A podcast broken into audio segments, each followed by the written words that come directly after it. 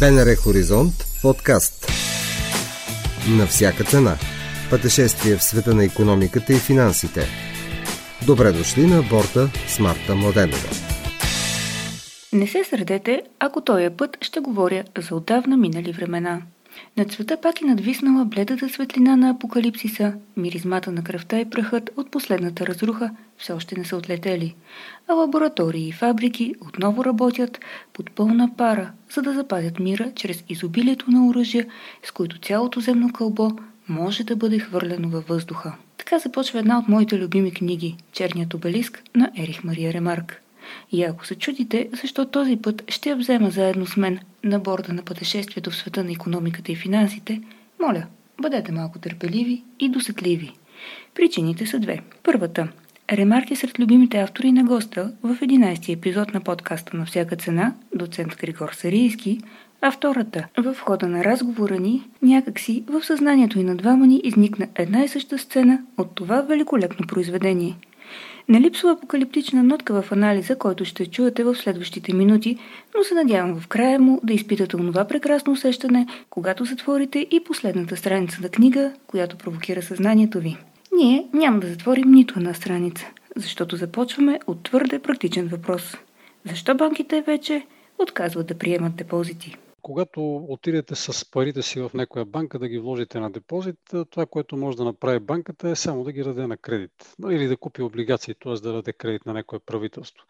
Тоест за банката няма кой знае какъв избор за това какво да направи с вашите пари. И това, че банките започнаха да не искат депозитите, нали, по-неагресивно започнаха да не ги искат, като намаляваха лихви, започнаха да ограничават някои от по-дългосрочните си депозити. Сега вече имаме случаи на банки, които тотално са свалили депозитните продукти от своите страници, т.е. те вече не ги предлагат. Та причината е точно тази. Нали, тези хубави темпове, които имахме на кредитирането до средата на миналата година, те лека по лека намаляват. Само като пример мога да ви дам, да речем, ако направите едно сравнение на ипотечните кредити, вероятно си спомняте, имаше един период 2019 година до началото на 2020 година. Тогава при ипотечните кредити се отчитаха едни темпа от порядъка на 14, 15, 16% на годишна база ръст, нали, което означава, че банките, когато вземат вашите пари на депозит, трябва, те могат да го дадат на някой, който да си купи жилище, да си ипотекира жилището и съответно хем банката печели от лихвата, хем пък има една доста добра гаранция за парите на депозанта. Нали? Тоест, ако нещо не дай Боже стане, човека не може да връща парите, банката има откъде да удовлетвори вземането си и съответно да може да изплати депозита на депозанта. Проблема е обаче, че от горе-долу от пролетта на миналата година тия темпове постепенно започнаха да ослабват и от близо 15% през февруари 2020 сега виждаме едни темпове вече, които са под 10%. Същото нещо се наблюдава, да речем, и при депозитите, това при кредитите за предприятия. Нали, там за периода, за който говорим, бяха стигнали от порядъка на 10, 11, 12%, докато сега вече март месец приключи с 7,5% ръст на фирмените кредити. А, на второ място, така, а, нали, фактор, който играе в, така, в ущърп на възможността на банките да наместят а, парите, които взимат на депозит, това е нарастването на риска на средата. За това, което банките не можеха да отпуснат на кредит за физически лица и за домакинства и за предприятия, те имаха един много простичък отдушник, така наречените небанкови финансови институции. Образно казано, една банка дава, отпуска така пари на заем на фирма за бързи кредити и тази фирма за бързи кредити започва да раздава на лица, които са с не толкова така добър кредитополучателски статус. Уловката е, че там имате доста по-високи от пазарните лихви и когато цялото нещо се вземе на портфейл основа, ако да речеме 5 или 10 или 15% от кредитополучателите изгърмат и не могат да си връщат кредитите, банките успяват да съберат, нали, тези небанкови финансови институции успяват да удовлетворят вземанията си, било то чрез насочването на иска срещу някакви обезпечения, било то чрез за сметка на по-високите лихви, т.е. от това, което събират като приход, успяват да покрият разликата, която се получава. И в крайна сметка банките, които са отпуснали кредит на тези институции, пак остават нали, с един доста добър приход. Кредитите за тези небанкови финансови институции бяха достигнали по едно време 40%. Значи март, април, май 2020 година, като погледнете, тия кредити растяха с много бясни темпове. Бяха достигнали от порядъка на около 4,7 милиарда лева. И от тези високи темпове, които виждахме до средата на миналата година, постепенно започна да ослабва кредитирането за тези институции. В началото на 2021 година видяхме ни темпо от порядъка на 1, на 2, на 3%. Тоест, нали, така, ако трябва да окръглим нещата, когато банките вземат парите ви на депозит, те буквално няма какво да ги направят. За банката, при положение, че тя не може да отпусне кредит, остава една единствена альтернатива. А, нали, всъщност альтернативите са две. Или трябва да си купят облигации, но там пазара вече е доста несигурен. Тоест, нали, цените на облигациите полека-лека започва да се усеща насищането на този пазар и на фона на увеличението на пазарните лихви, всички банки, нали, всички участници въобще на пазара очакват срив на цените на облигациите, т.е. Нали, това е нещо, което ще ви донесе загуба в портфела и поради тази причина банките избягват вече да купуват и облигации. Така че единствената альтернатива остава да паркирате парите си в БНБ, ако сте банк. Което обаче означава ни повече, ни по-малко да започнете да плащате за тези пари. Значи точно както банките искат а, а, нали, а, а, а, такива такси, когато дойдете и вкарате пари си, да речем, по разплащателна сметка или отрицателни на такива лихвени проценти, а, по същия начин и Българска народна банка налага наказателни лихви върху така наречената горница а, или така наречените свръхрезерви, резервните активи на банките, които са над нивото на минималните задължителни резерви като... А, минус 0,7 беше Минус 0,7, да, точно, точно така, точно го казахте, но минус 0,7, което означава, че за всеки 100 лева, които вие вкарате в банката, ако банката не може да ги даде на кредита, в момента ситуацията е точно такава, банката отива в Българска народна банка, вкарва тези 100 лева на депозит за Българска народна банка и започва да плаща по 0,7% нали, върху тези 100 лева а, нали, може да не звучи кой знае колко стряскащо, все пак нали, това е сума, която е под 1%, но това означава, че парите намаляват. Тоест, вие влагате 1000 лева в банката, банката ги прехвърля в БНБ и тия пари постепенно започват да се изяждат. Като тук не говорим за реална доходност. Нали, когато отчетете инфлационния индекс, това означава, че парите ви намаляват просто поголовно. Но дори само номинално да ги вземете нещата, означава, че като внесете пари на депозит в банката и тези пари започват да бъдат ядени именно за, изяждани именно за сметката на а, тези отрицателни лихви в БНБ. Като преди седмица някъде БНБ направи промяна в а, една наредба 21, която е за задължителните резерви на банките. Направиха, нали, поне според пресъобщението, така индикацията е, че онзи буфер, който беше даван на банките, т.е. те имаха един буфер в рамките на 5%, в който можеха да се разполагат, върху който не плащаха нали, тази наказателна лихва. Тоест, нали, имате едно ниво на минимална издължителна резерва, върху което не плащате лихва. Оттам нагоре имате горница от 5%, нали, което е ничия земя, т.е. пак сума, върху която не плащате наказателна лихва. И ако прехвърлите тези 5%, оттам насетне започвате да плащате тези 0,7% върху горницата. Сега, според пресъобщението на БНБ, тези, нали, този буфер от 5% 10% отпада. Нали, предстои да видим публикуван окончателния текст на наредбата. Все още нямаме нищо освен пресъобщението, но идеята е тези 5% да отпаднат, което означава ни повече, ни по-малко нарастване на разходите на банките, така за паркираните пари в БНБ с една 20. Естествено, на фона на това оскъпяване става все по-скъпо да държиш пари в, нали, в трезорите си. Нали, съвсем нормално е банките да не искат пари на депозити, защото пак казвам, те просто няма какво да ги правят. На следващото място не бива да забравяме, че в края на март нали, приключва удължаването на мораториумите върху кредитите, нали, което означава, че банките ще започнат да събират лека по лека вземанията си от лицата, нали, с които беше, бяха сключени такива споразумения. Те не са малко. Което означава, че в трезорите на банките ще започнат да се събират още пари, именно от върнати кредити, т.е. пари, които пак някъде трябва да бъдат наместени. И в този смисъл задачата на финансовата система никак не е лека и, и за това е напълно разбираемо, че те започват наистина да не искат да, да вземат депозити. Тук проблема, разбира се, не идва от банките. Когато говорим за банките, банките трябва да имаме предвид, че това е една система, която работи като цяло. Това, което сега виждаме, е резултат от дългогодишните усилия на така наречената активна парична политика на централните банки, големите централни банки, в това число и Федерална резерв, и Европейска централна банка и прочие, които докараха нещата до там, че пазара буквално беше наводнен с пари. И именно поради тази причина в момента нито финансовите институции искат пари, нито предприятията искат пари, никой не иска пари. Домакинствата не ги искат, те искат да ги вкарат в банките, за да не седят в къщи. И в момента буквално економиката е наводнена с пари. Проблемът е, че тези пари, те не работят за така завъртане на оборотите в реалната економика, а работят единствено за натрупване на инфлационното напрежение. Ако погледнете статистиката на България, нали, независимо, че ние не сме в еврозоната, т.е. няма пряка трансмисия на ефектите от активната парична политика, економика, но така наречената парична маса, нали, агрегата М3, от някъде около 80% от брутния вътрешен продукт, нали, който беше дъла някъде към 2015 година.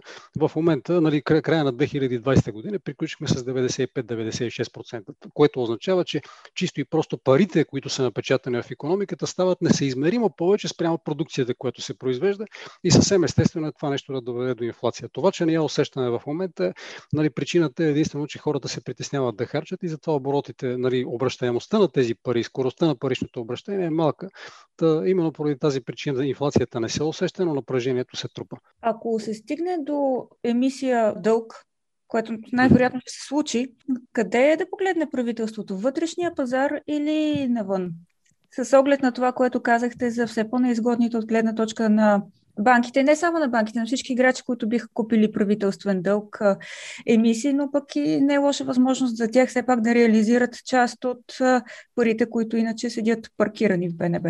Стремежа на всяко едно правителство, на всяка една економика е по принцип да може да привлече повече външни кредитополучатели. Защото ако погледне на вътрешния пазар, това означава, че облигациите, които ще напечата Министерство на финансите, ще замръкнат в трезорите на търговските банки и рано или късно голяма част ще отиде до БНБ, което на практика означава, че БНБ, макар и през трансмисията на финансовата система, но че БНБ е отпуснала пари на кредит на Министерство на финансите. Спомняте си, когато този механизъм беше възможен да бъде да, така, нали, да работи директно нали, в тези години 94-та, 5-та, 6-та година, какво се получи?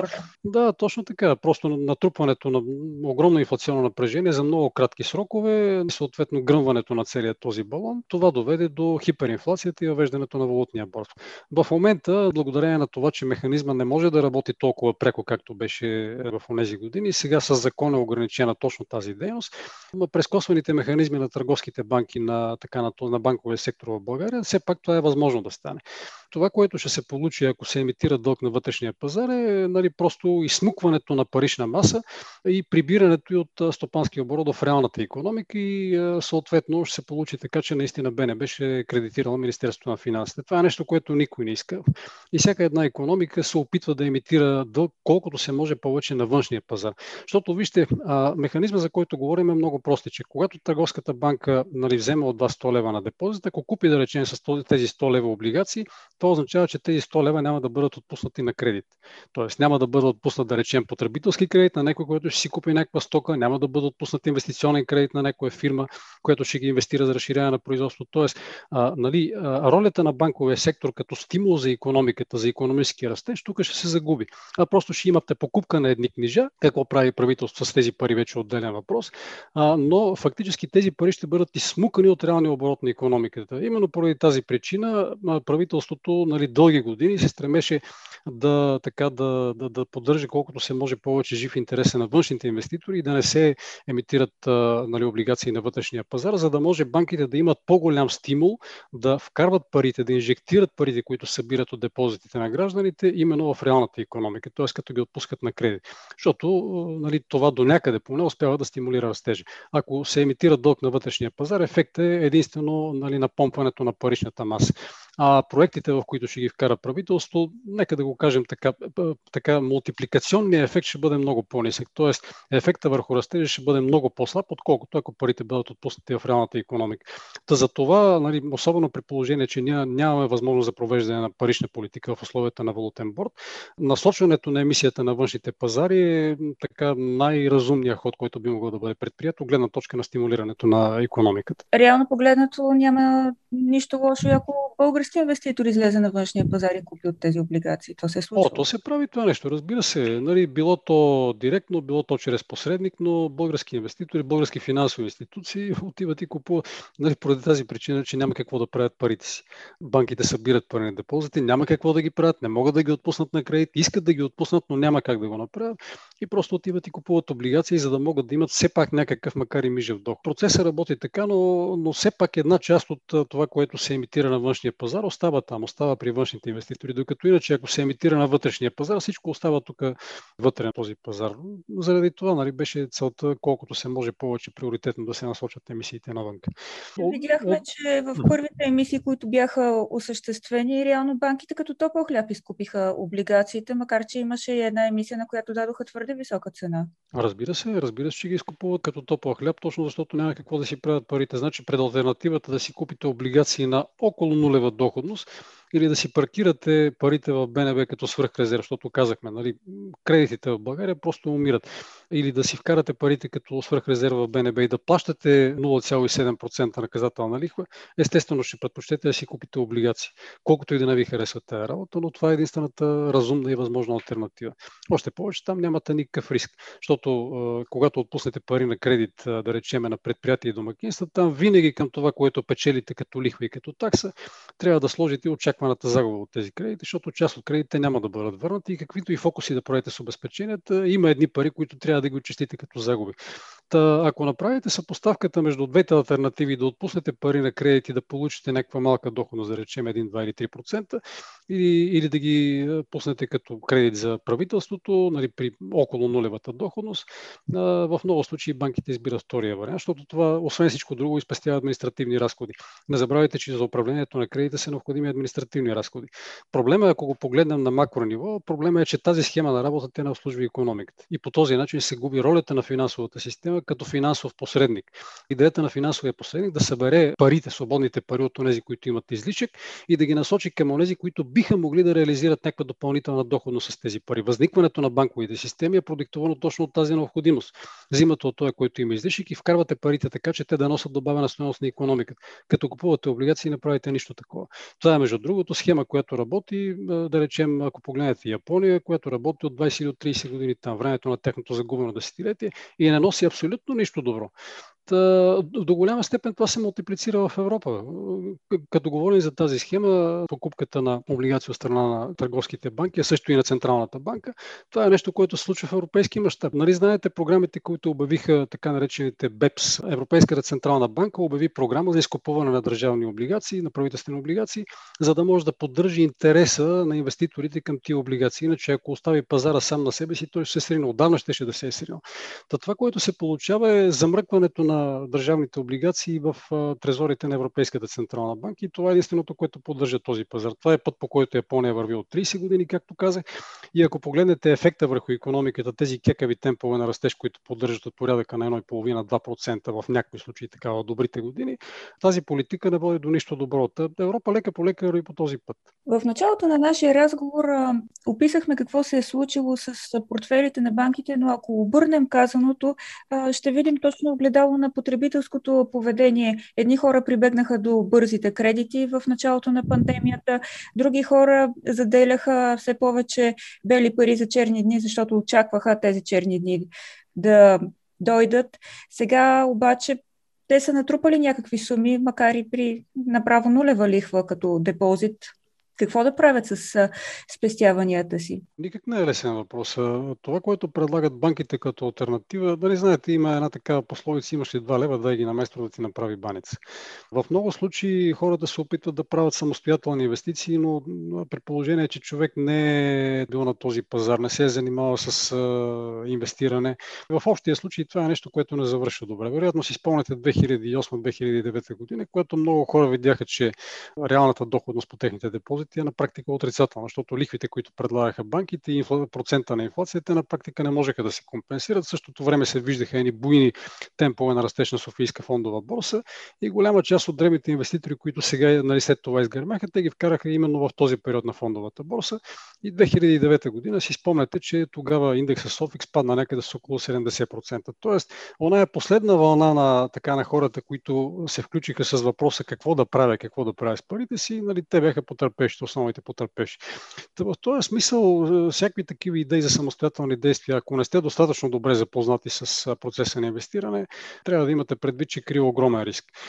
Това, което прави така масовия депозант, да прибегне към альтернативите, които предлагат търговските банки, именно те в момента предлагат голяма част от тях, предлагат участие в така наречените взаимни фондове. Това е нещо, което носи някакъв процент, не голям. В крайна сметка трябва да си прецените риск, защото взаимните фондове, т.е. когато вкарате парите си в взаимен фонд, вие нямате гаранция за главницата, докато иначе при депозита там гаранция имате нали, в рамките на който е гарантирания размер на депозита, нали, т.е. вие знаете, че ще получите поне главницата си и това се отнася в общия случай за дребния депозант. Така че на въпроса какво да се прави, според мен най- така, най-добрият вариант е потрасете съвета на професионален инвеститор. Много хора, може би, би трябвало да се замислят и за определени спестовни продукти, които вървят с живото за страховането или пък за трети стълб на пенсионната система. Това е нещо, проблем, по който трябва да се говори, проблем, по който трябва да се намери някакво решение. Въпросът е до каква степен е стабилна тази система. Нали, тук в никакъв случай не искам да изказвам някакви съмнения в третия стълб на пенсионната система. Когато вкарате парите си там, гаранцията е доста по-различна от това, което би могло да ви даде депозит. Именно поради тази причина много хора насочват парите си от депозит. Това, за което казвате бели пари за черни дни, независимо, че това не ви носи някаква доходност, но в крайна сметка така имате така гаранция за парите си, имате достъп до тях по всяко време. Активното управление на вашите спестявания в някои случаи е доста по-добро, но всеки сам трябва да вземе своето решение сам за себе си. Какво ще се случи с съществуващите депозити в банките, защото те са с някаква срочност. След изтичането на едногодишния срок, например, тези пари ще останат като спестовен блок. Действително, в договорите, типовия договор, който се подписа, когато оставяте парите си на депозит, е, че в момента, в който изтече срока, депозитът не се подновява, парите ви изпадат в, точно в някаква текуща сметка. Тоест, от момента на изтичането на така, след като мине падежа на срочния депозит, вече трябва да знаете, че лихвеният процент, при който се сключили договора, той не работи. Нали? Не навсякъде е така. Има банки, при които има автоматично подновяване на депозита, зависи от продукта, зависи от много неща. Просто в този случай всеки трябва да си прегледа договора, който е подписал нали, договора за депозит и да види какво се случва с парите след преминаването на падежа. Има Пак, активно... е опасност, всъщност, освен, че това не е продукта, за който а, сме се договорили с банката. А, таксите по спестовния влог да се окажат доста по-различни от тези по депозита. Когато оставите парите някъде, от време на време се трябва да поглеждате какво става с тия пари. Когато има такива промени, за които вие говорите, нали, налагането на допълнителни такси, промена на условията по някакъв продукт и така нататък, банките имат законово установен ангажимент да оповестят промената на тези условия и то с определен срок до влизането им в сила. А, така че, ако време на време, да речем през 2 или през 3 месеца, поглеждате какви са промените в условията на банката, ш, нали, няма опасност да бъдете изненадани. Иначе, ако ги оставите без надзор, естествено, ще има изненади и те ще бъдат в неприятна посока, но предполагам, че всеки активен потребител вече достатъчно така е грамотен, за да може да следи сам за съдбата на парите си. Ето и в крайна сметка обикновено банките информират и през интернет банкирането. Тоест, няма нужда да се следи специално общите условия на продуктите през сайта. Получава се се писмо. Получава се писмо, има активни контакти. Нали, това е една култура, която доста се промени през последните години. Нали, вероятно си спомняте един период преди 10-15 години, когато променящо условия просто се залепваха там на вратата на банката и кой видял, видял. Нали, тая култура доста се промени и в момента има, нали, да речем, при малко по-големите депозанти, има активни контакти от страна на служителите на банките. Нали, Тоест комуникацията е нещо, което се поддържа. И в този смисъл не очаквам да има някакви кой знае колко неприятни изненади. Разбира се, има хора, които е трудно да бъдат намерени, хора, които така не обичат да участват в такива комуникации, но това са по-скоро единици. Културата на банковото обслужване доста се промени и бих казал, че това е към по-добро.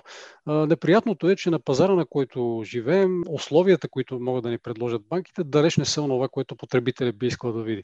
Но това е нещо, което зависи от средата. Не може да имате една економика, която е наводнена с пари. Пак казвам, това е благодарение на активната политика на централните банки Економика, която е наводнена с пари, економика, която работи на все по-бавни и по-бавни обороти, економика, която няма качествени скокове тук за последните 30 години. На практика никъде няма качествени скокове. Последният качествен скок беше падането на Берлинската стена и оглозгването на, така, на, на, на, на европейската периферия от страна на страните, които са така нареченото ядро на еврозоната, които бяха основните облагодетелствани от падането на Берлинската стена. Но от тогава насам някакви качествени скокове било в економика, било в технология, било в а, каквото и да хванете в такава социалната настройка, на практика няма.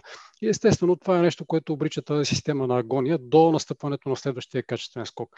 В момента се говори за такива качествени скокове, нали, опитват се да има опити да се създадат средствата за реализацията на тези скокове. Виждате, нали, говори се много активно за въвеждането на криптовалути, въвеждането на качествена нова економика, на ограничаването на въглеродните емисии, така наречената зелена економика, инвестиционни планове се правят и какво ли не още, но все още за сега сме далеч от този качествен скок, т.е. ние сме в периода на, така, на, на една економическа агония.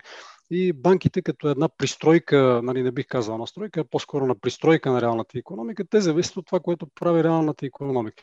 И естествено, че като нямате големи обороти в економиката, като нямате оптимизъм сред потребителите, това, което могат да ви предложат банките, не е кой знае колко по-различно. Нали, банковия сектор не е панацея, той просто функционира заедно с това, което прави реалната економика. И от тази гледна точка не може да очакваме някаква позитивна промяна на тенденциите така в предстоящ план. С нали, малки такива оговорки, нали, възможни подхвърквания са, така кратки подхвърквания са напълно възможни. Да речем сега с тази промяна в наредба 21, за която говориш, има банки, които ще се опитват малко по-активно да кредитират. Нали, т.е. ще предлагат малко по-изгодни условия по кредити. Възможно са някакви промоции. А, парите, които да речем ще влезат сега, очаква се да влезат по линия на този план за възстановяване. Това е също една финансова инжекция в економиката. Нали се сещате, че част от тези хора ще започнат, част от хората, които участват в проектите в плана за възстановяване, ще се опитват да търсят мостови кредити и така нататък. Тоест, това са пак пари, които ще бъдат трансмитирани към економиката. Но за някакъв качествен скок и за едно постоянно подобрение, за трайна тенденция към възстановяване, не можем да говорим. Като достатъчно е да погледнете само да речем лихвите. Ако ви прави впечатление от края на 70-те, началото на 80-те години, лихвените проценти, пазарните лихвени проценти постепенно върват надолу, надолу, надолу, надолу. Лихвеният процент е точно като показателя за температурата нали, в човешки организъм. Когато имате човешки организъм, който постепенно гасне, естествено температурата му започва да намалява, намалява, намалява, намалява. Същото нещо се получава и с, въобще с финансовата система. Когато имате умираща реална економика, нали, лихвените проценти върват надолу. Белег за така за устойчивото възстановяване би било тръгването на лихвените проценти нагоре. В момента има, така, можем да го кажем, някаква кратка корекция на пазарите, но тази корекция е единствено под влияние на интензивната инфлация, която се задава инфлационната вълна. Не случайно преди някъде около месец и половина-два, JP Morgan излязаха с един анализ, в който така цитираха епизоди от историята на Ваймарската република. Нали, там си спомняте, вероятно, в черния обелис на Ерих Мария Ремарк много ясно са описани Точно за това си помислих хиперинфлацията на тогавашна Германия. Та, мисълта ми е това, което направиха Джей. Правят един доста неприятен паралел с тази история, като тези фактори, за които споменах преди малко, натрупването на инфлационно напрежение заради интензивното напечатане на пари, по тези години в Германия било същото. Така, сравнително бавната инфлация в първоначалния период на това натрупване на инфлационно напрежение, то се е получило единствено, защото хората не си имали някакъв стимул да харчат парите си, а са ги внасяли на депозит.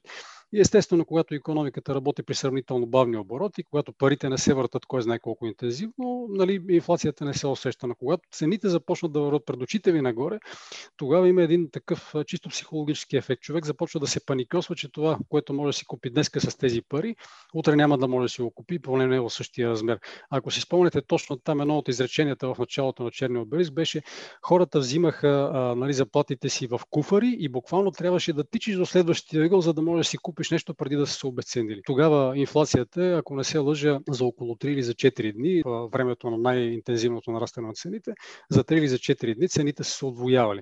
Нали, Тоест, наистина, инфлацията е била нещо, което се разиграва пред очите ви и то е нещо, което става с часове. Имайте предвид, че това е нещо, което може да се получи при наличието на някакъв тригер. Тоест, когато достатъчно мнозинство от потребители започнат да се притесняват за, така, за интензивния ръст на цените, те лека по лека започват да увличат една маса, която започва да потребява все по-интензивно и по-интензивно, да купува все повече и по-големи количества и съответно това води до отприщването на този механизъм, именно до навлизането в такава инфлационна спирала спирала. Така че зависим изцяло от психологическия ефект.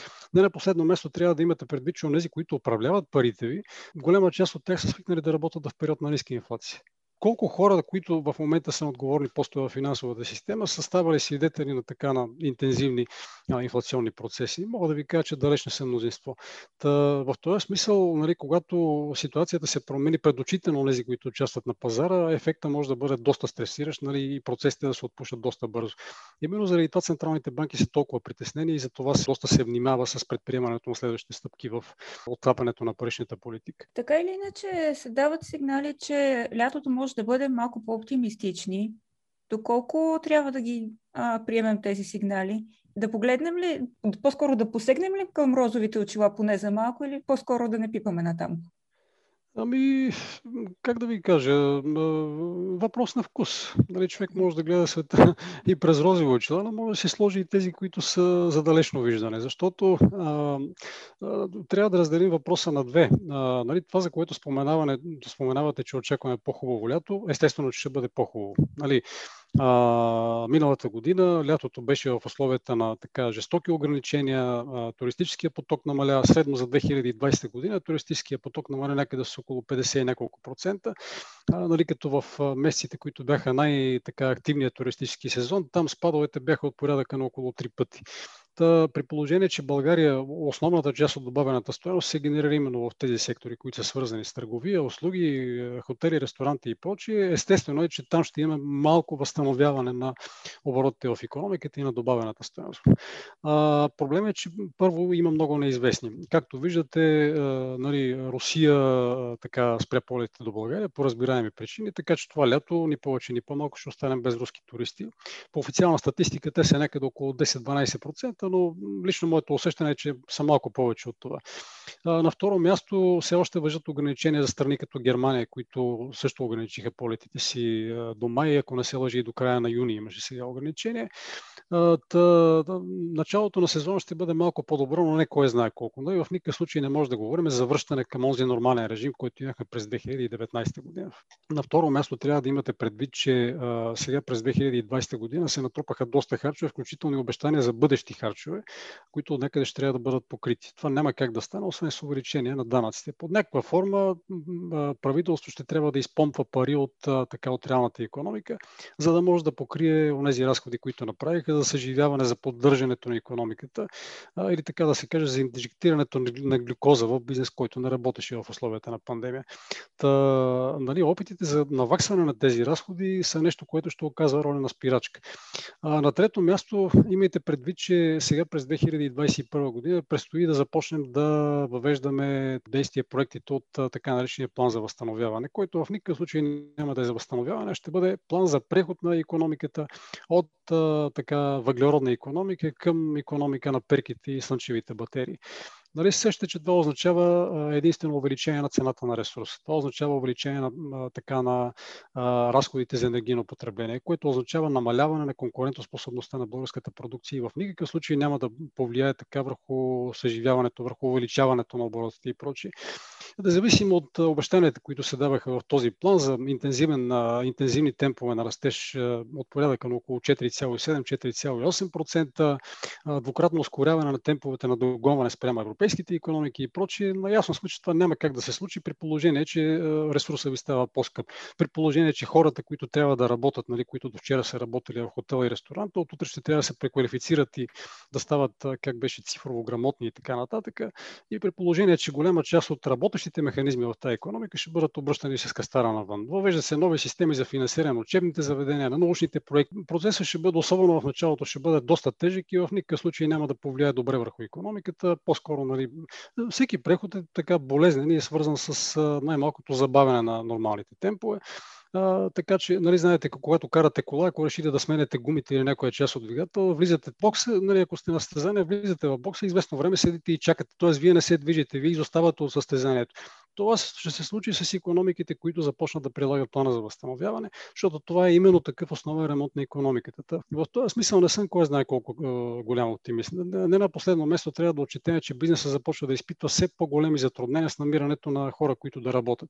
Погледнете да речеме темповете на средната работна заплата, ами от две години те са от порядъка на около 8, 9, 10%. Сега за първо 3 месече на тази година бяха 11%, нали, което означава, че а, така, особено малките бизнеси или тези, които работят при сравнително малки маржи на печалбата, а, нали, те буквално ще останат извън пазара. Нали, това ще означава ликвидирани предприятия, а, нали, хора, които ще останат на улицата. Та, и, и проблема не е само тук. Нали, в Америка също имаше наскоро едно допитване и там казаха, че проблем номер едно е намирането на достатъчно квалифицирани и така с адекватно възнаграждение кадри. Та, та, та, та на фона на увеличаване това, което влиза на входа на едно производство, от гледна точка на разходи за ресурси за заплати, естествено е, че това, което получавате на изхода, ще става все по-малко, все по-трудно за реализация и прочие. И проблема, между другото, не е само в България. Ако погледнете данните за енергийното потребление в Европа, тук за първото три месече на 2021 година имаше ръстове на вноса на газ, да речем в Германия с около 30% и още по-високи темпове, да речем в Польша, в Румъния и така нататък, поради една много проста причина. Просто собствените източници на Европа започват лека по лека да окапват. Нали, находището в Гронинген, което първоначално имаше експлуатационен срок още около 7 или 8 години, казаха, че през 2023 година ще бъде закрито. Нали, което означава, че Европа ще трябва да внася газ отвън. Между другото, това основната причина за, така, за, за борбата с зъби и ногти да се вкара а, така наречения северен поток, за да може все пак от някъде Европа да компенсира източник на енергия.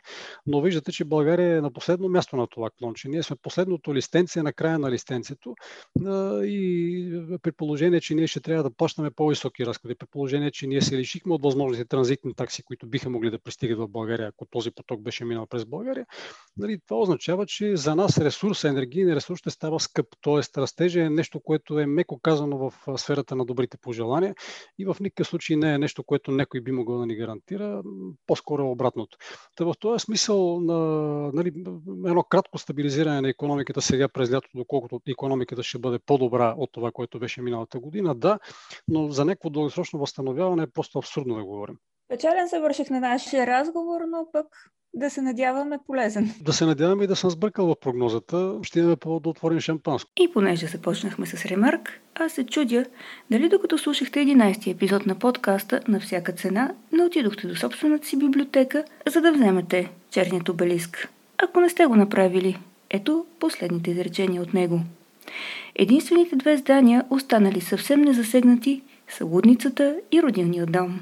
Главно защото се намират малко извън града. Те веднага били отново препълнени и още са препълнени. Трябвало е дори значително да ги разширят.